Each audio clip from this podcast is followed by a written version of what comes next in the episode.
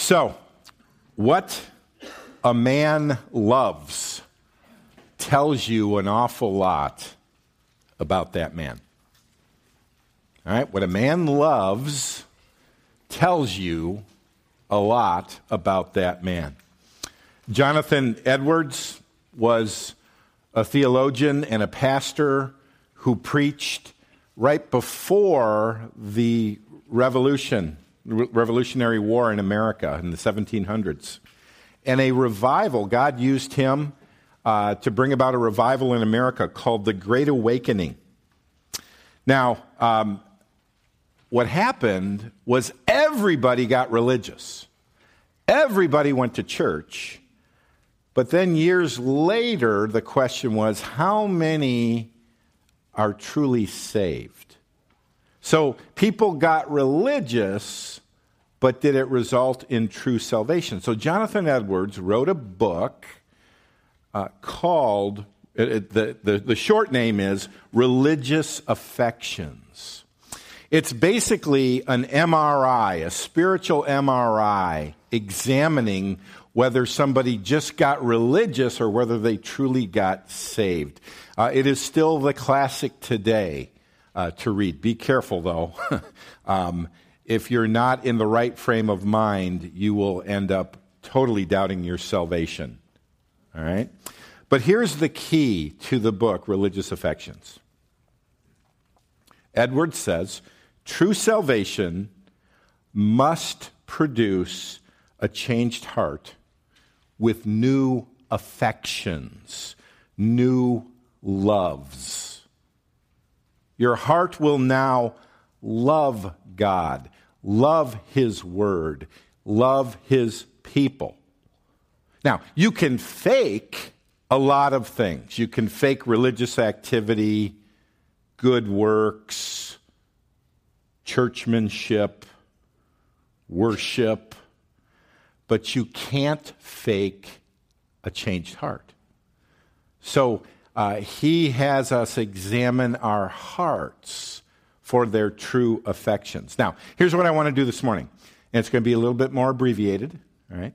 Um, I want to examine three loves of a man of God.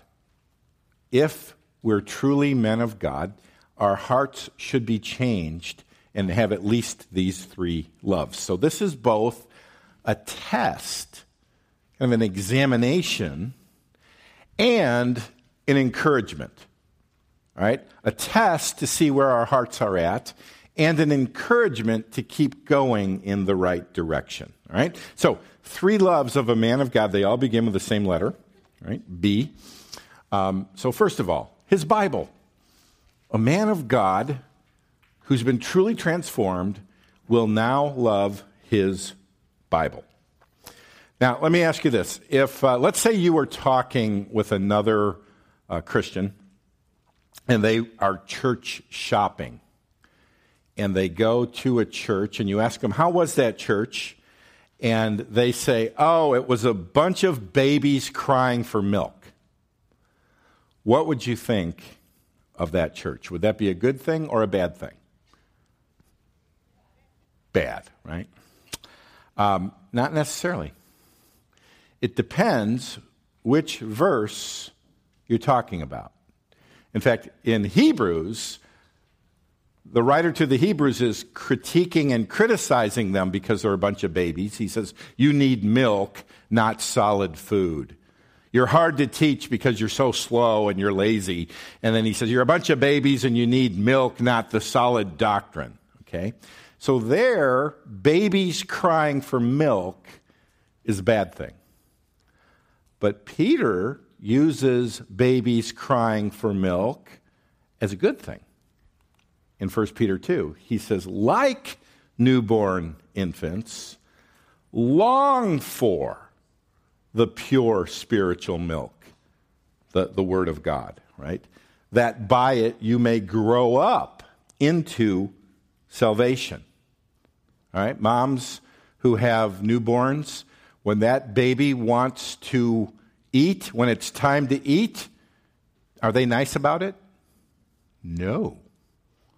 They scream and cry, It's time to eat. I want the milk now. right? The word long for, epipotheo, it means to crave. Right? So here, being a baby, craving for milk is a good thing. Now, here's what I want you to notice Peter is commanding us to have a craving.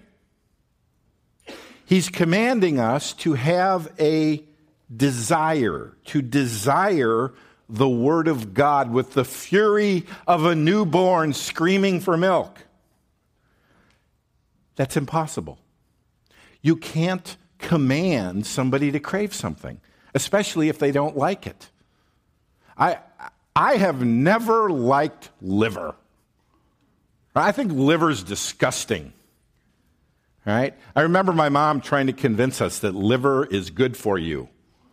And she would fry it and put it with bacon and put onions with it. And still, it's disgusting. Do any of you actually like liver?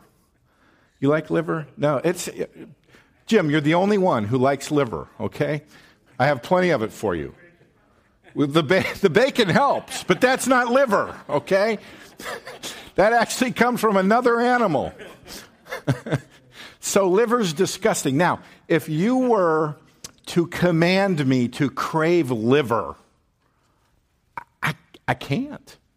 I can try to cover up the taste. I, you can maybe try to convince me that it's good for me, but I just can't crave liver. Now, if you're an unbeliever, you don't crave the Word of God.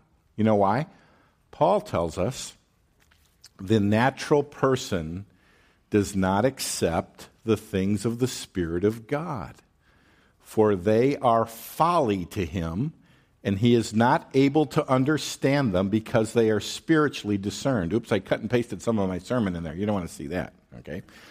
What, what 1 Corinthians 2 tells us is that the unbeliever doesn't get the Word of God. It's folly, it's foolishness.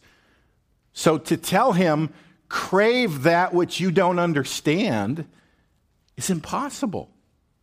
So, what God is doing here in, in commanding us to crave the Word of God, He is assuming that along with the command, a supernatural miracle must have taken place. And that supernatural miracle is that God has changed our taste buds. Right? If you are not craving the Word of God, I would be terrified. Now, I can, I can say to you, shame on you, men, for not reading your Bible. And you can go home and feel bad and try harder.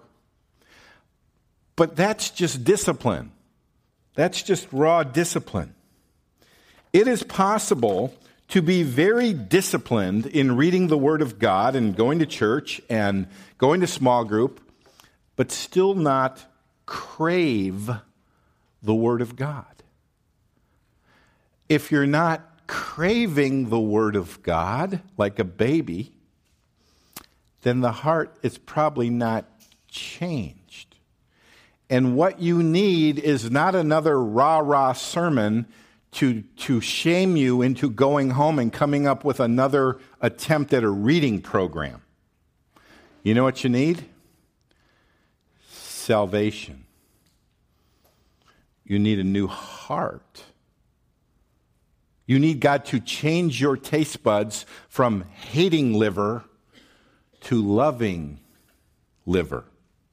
Okay? Discipline, there's a place for discipline, but discipline is not the issue here. You know, there's ama- amazing things that humans can, can accomplish just through raw discipline. Um, I remember uh, growing up, if you were a Smith, you played football. All right, there's just no question. You were going to play football. And in fifth grade and sixth grade, there was this, uh, the sheriff in town uh, ran a little pee wee football league, and my dad was part of that. And uh, I, after school, the, you put on your pads and you were dropped off at the corner of Prairie and Latham, and I remember practicing football. Didn't really like it. And then on top of that, uh, we had tickets to the Bear game, and the games were on Sunday. So I, I, I practiced and missed like half the games.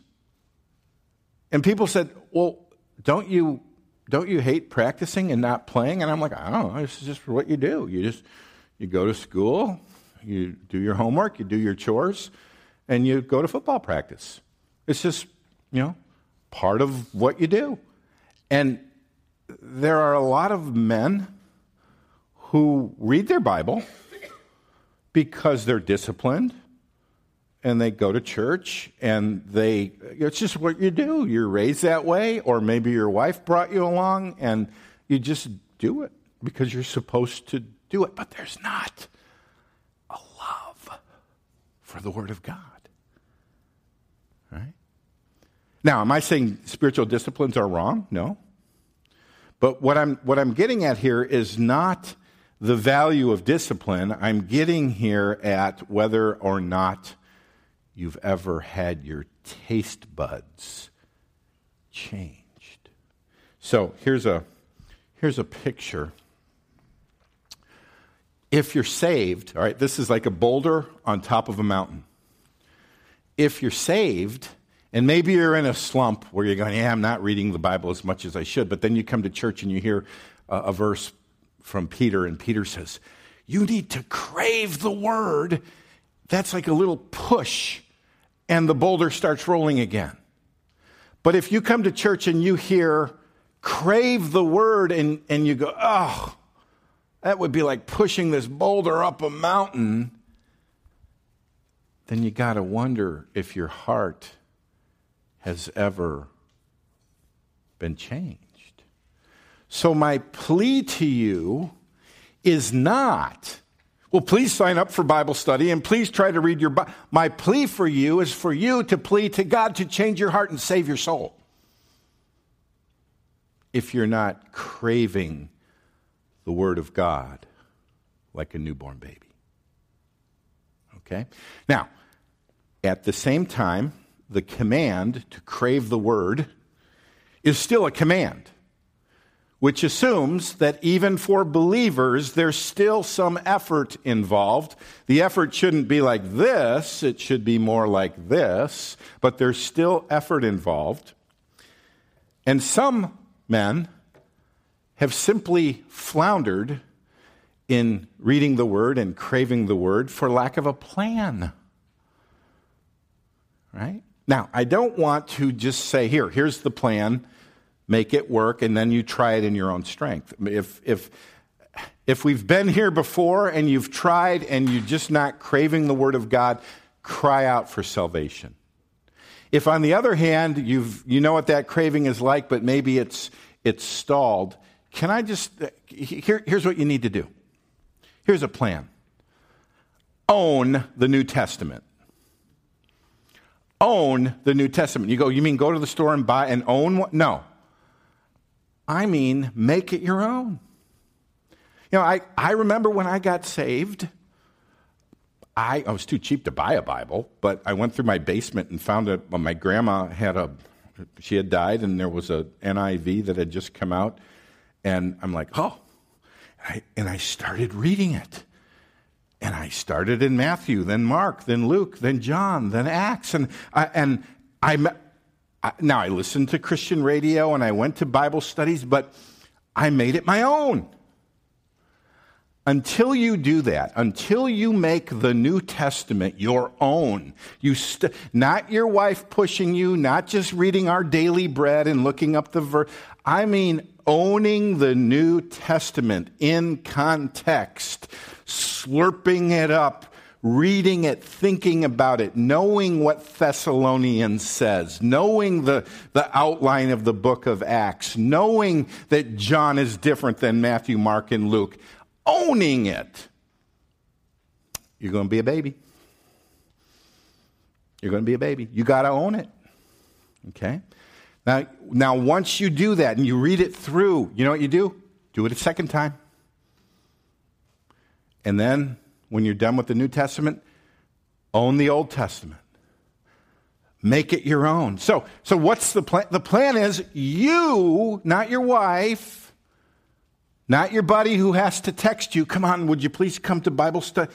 You, gentlemen, own your Bibles, right? Another thing, though, there are Bible studies. There are small groups. Wednesday night, guys, this, this fall, um, we're going back to Pastor being with the men. I'd love to have you come Wednesday nights. Okay? But here's the key please do your homework. Don't just show up to small group or to men's group and say, oh, I love the fellowship and I love to hear different people. Did you study the passage? Did you do your homework beforehand? All right? Being accountable to a Bible study where you are owning it and doing the reading and thinking, then you're moving from milk to meat. Okay? Now, I'll tell you this Valley Brook, we are looking for godly men to step it up and be leaders. Okay? Eventually, one day, maybe be elders. But if you're not a baby screaming for milk, you're far away.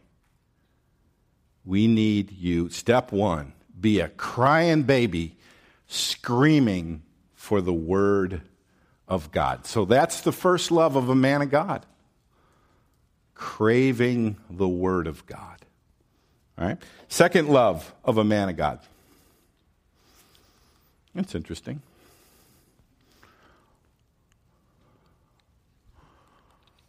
Love your children.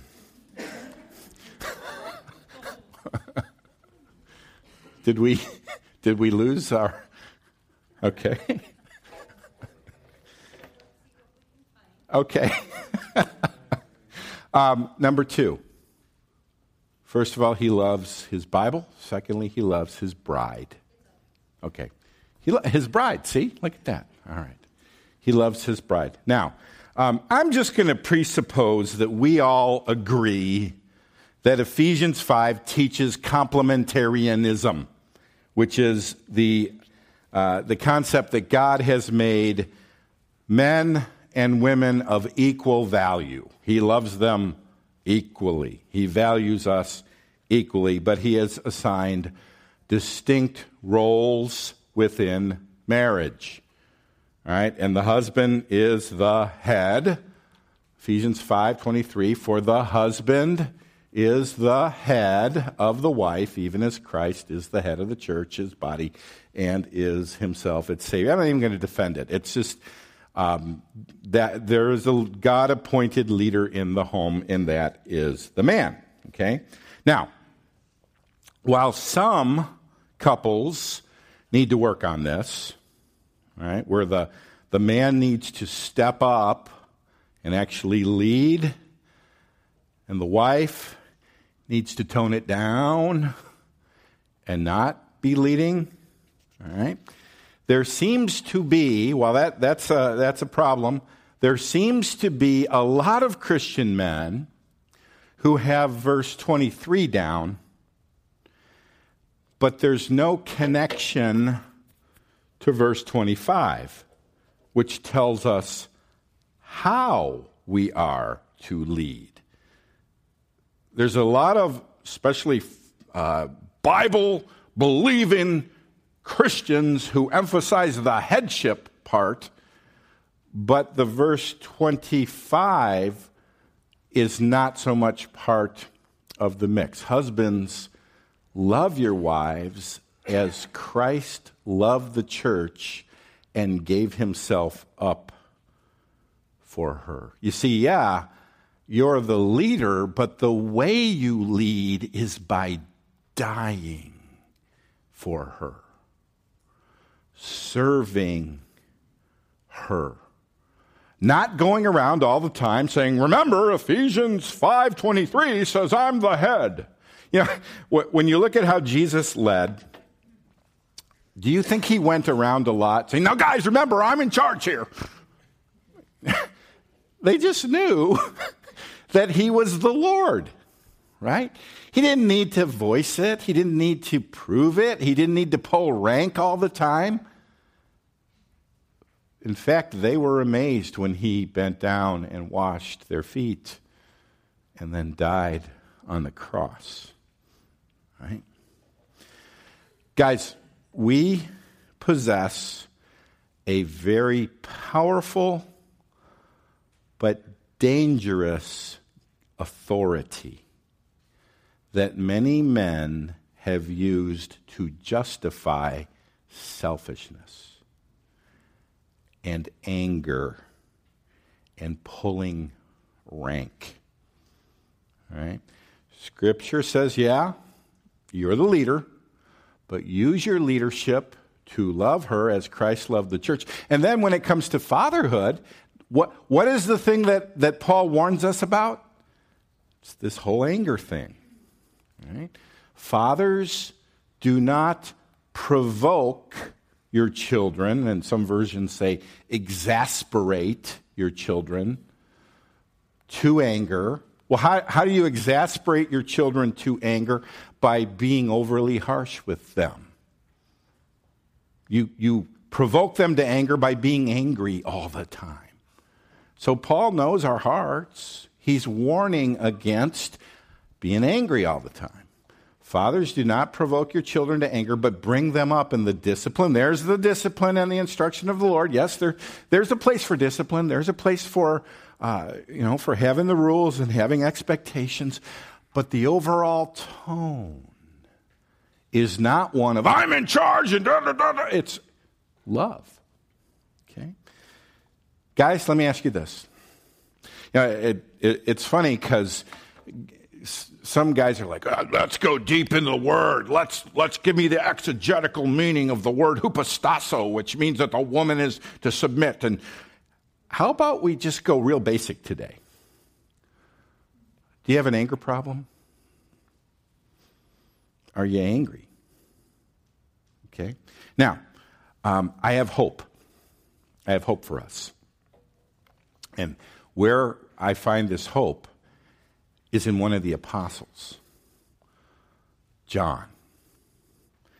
You know, John had a brother named James, and in Mark chapter 3, Jesus is listing the apostles, or, or uh, Mark is listing the apostles, and in Mark 3:17 it says James the son of Zebedee and John the brother of James to whom he gave the name Boanerges that is, sons of thunder. Ooh, you did not want to mess with these two. They were sons of thunder. And we see their thunder in one place in Luke's gospel. Jesus and the apostles are walking through Samaria and they want to find a place to settle for the night, but the Samaritans, and, and imagine this you're, it's not like you're driving and you pull off the road and you go to the Super 8 and they go, sorry, we're full. And you go, oh, I got to go to the next exit. Here, you're walking and you go to a town in Samaria. No, you can't stay in our town. So we got to walk through the night. Right? So, so they get rejected, and here's what happens and when his disciples, James and John, sons of thunder, saw it, they said, Lord, do you want us to tell fire to come down from heaven and consume them? All right, just like uh, in the Old Testament, remember Elisha? The, they send the troops to arrest him, and he calls down fire upon 50 people and destroys them, and then another 50 come and fire. And James and John are like, Yes, can we call down fire upon, upon this entire Samaritan town? And what does Jesus do? But he turned and rebuked them. No. We're not, we're not here to destroy them. We're here to save them, guys. So that's the anger of John and James. Now, by the time John writes his gospel and his three letters, in the book of Revelation. He has come to be known as the apostle of love. 70 times, over 70 times, John writes about love. Love one another. We've come to know we're, we are believers if we love one another. Love, love, love. How does John go from being the apostle of anger to the apostle of love. And I'm going to suggest this There's only one apostle that we know of who was standing at the foot of the cross. The others all scattered, but we know John was there. How do we know this? Because on the cross, Jesus says to Mary, Behold your son, and he says to John, Behold your mother. John was standing there at the foot of the cross. Now, you guys just went to Israel, right? Did you go to Nazareth? Oh, you didn't? Okay, there's this little museum in Nazareth, and they show a cross probably the way it really was. And we have these pictures of Jesus, you know, like 30 feet up in the air. The cross was just a few feet off the ground. I mean, you could look into the eyes of the person being crucified. When you see God die for you on a cross, you're transformed. I think John, an angry man, was transformed into the apostle of love because he saw Jesus die for him. What's the solution to becoming loving? Spend time at the cross. Look at the eyes of Jesus on the cross dying for you. That will transform your heart. Now, let me get real practical. You know, Paul said, Follow me as I follow Christ. So he's saying, you know, sometimes you need a human example. Look around. Do you see guys who are living this out?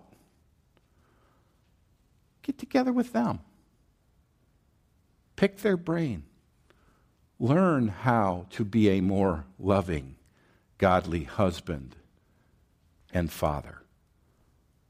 Don't necessarily find the lowest common denominator. Find somebody who's living it out and, and learn from them.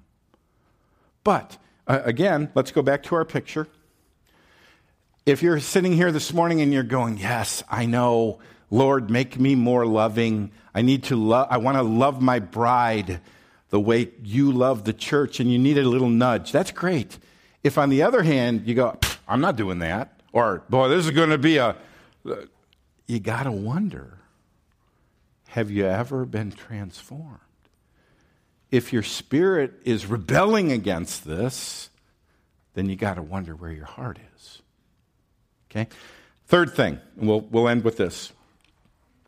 You, a, a man of God has a love for the Bible, has a love for his own bride, and has a love for Christ's bride, the church. Right? Now, it's really trendy today for, um, for people, especially younger people, to say, I love Jesus, but I do not want to have anything to do with the church. Okay? So, um, that's like saying, I love Jesus, but I can't stand his wife. Jesus died for the church. Jesus loves the church. Uh, in the early church, in Acts chapter 2, it, it says 3,000 people got baptized and they devoted themselves to the fellowship. In other words, they loved Jesus and now they love one another. They loved the church. So, uh, guys, are your children watching you love the church? You know, um, the statistic is that 50 to 90 percent, somewhere between 50 and 90 percent of kids after high school no longer go to church. They drop out. I wonder if a lot of that is just the example that the parents set by not loving the church. Now, uh, last week we talked about just some practical things that, that Sunday morning ought to be the pinnacle of your week. It ought to be, yeah, uh, rather than we'll fit it in if we have time, the attitude should be Everything is scheduled around the gathering of the church. Right? And then I said another way to love the church is by getting involved with others in a way that you are known. So, when, for example, your life starts to go off the rails or you're in need of some help, you're not this independent Christian who has no relationships, but you have people who can, can love you back in. Okay? But here's, here's what I want to encourage the men to do today discover your spiritual gift and use it to serve in the church. 1 Corinthians 12 7 says, To each is given the manifestation of the Spirit for the common good. You, if you're a Christian, you have a spiritual gift, but it's not yours. It's a gift. So a lot of times people talk about spiritual gifts and they take the spiritual gift test online. Well, what's your gift? Oh, I got this one. What's your gift? And I, I, I've got this gift that I can keep. No, the gift is the church's gift. It's just that God gives it through you to the church. And the way God gives gifts to the church is by you serving with your gift. And everybody has a place, as uh, 1 Corinthians 12 18 says. But as it is, God arranged the members of the body, each one of them, as He chose. Every one of you has been chosen by God to be, and if it's not in this church, then it should be in some other church where you are serving. Okay? But everybody needs to find their place of service. Okay? Now you say, but I don't know what my gift is. Well, just like everything else in life, here's how you find out by failing right? By trial and error. You try and you fail. You know, I, I mentioned football. Um, here's what they do on the first day of fifth grade football they line the kids up and they toss a ball to him. If he drops it, he's a lineman. If he catches it, he's an end, right? Okay. But, but then the way you really find out what your position is is by playing. You don't know until you get out there and you play. And it's okay to fail. Okay? You know, um, I was used to make funny little comments about putting some of our bigger, rougher guys in the nursery. Okay? But um, Ryan's in the nursery, or Ryan's in the, uh, the toddler, right? You teach the toddlers. Scare them to death, right? Bring them barbells over here. All right, Kylie, you know. Ryan, Todd, Jim are going to be teaching at, at uh, and Quackers. There's a fourth guy named Quackers who's going to be teaching the, the uh, Summer Bible Club. Um, maybe they'll bomb. Right? Yeah? Okay. Who cares? Give it a shot. All right? Um, yeah, I, I always tell kids when I'm teaching them how to teach the Bible try it, and if your audience falls asleep on you, maybe it's not your gift. Sign up for something else. Okay?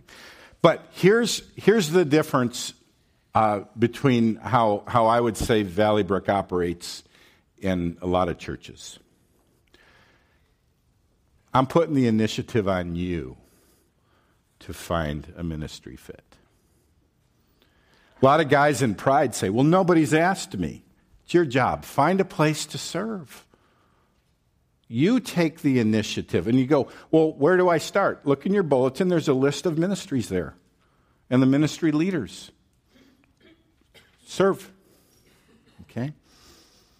Um, I, I, I, like it when people talk about church, and some of them say, Well, we attend this church. Others say, Well, we worship at this church. You know what I love to hear? We serve at this church. Just assumed that we all have a place to serve, from the youth to the, I don't know, the senior saints. Everybody find a place to serve. And I should say this a great place to serve is in a small group. Um, it doesn't have to be some big visible ministry, but where do you serve? So, um, guys, I, I'd love to see more guys rise to leadership in the church. Step one own your Bible, love your Bible, drink it up like a screaming baby. Serve somewhere. You know, it says of a deacon, before you appoint him and give him a title, he must first be tested, and if he proves faithful, in other words, he can do a, simple task and he faithfully carries it out, then let him be a deacon. Where are you serving? It, you may run a business, you may run a Fortune 500 company, but you don't get to automatically skip. You, you start by serving because you must first prove yourself faithful. And then here's another thing let God promote you. The church is not a place where you are, are here to get the applause of man and to uh, up your agenda and put something on your resume. You're here to, truly to serve, and you say, hey, if, I, if I'm quackers the rest of my life, I'm fine. Okay? So, um, as, we, as we close, my question would be this What's the next step in these three areas? In crying for the Bible, in, in loving the Bible, in loving your bride, in loving Christ's bride. Let me pray, then let's have the worship team come on up. Lord, we admit that apart from you and your Holy Spirit changing our hearts, we have no desire to, to love what you love. But Lord, with your Holy Spirit, you can change our taste buds, you can change our hearts. And Lord, I pray for uh, the men amongst us, especially, that you would, would put in us an incredible love for your word where we can't get enough of it. And Lord, may we uh, love our wives as Christ loved the church. And may we love the church in a way that reflects your love. And we ask for you to do a work in each of our hearts. In Jesus' name, amen.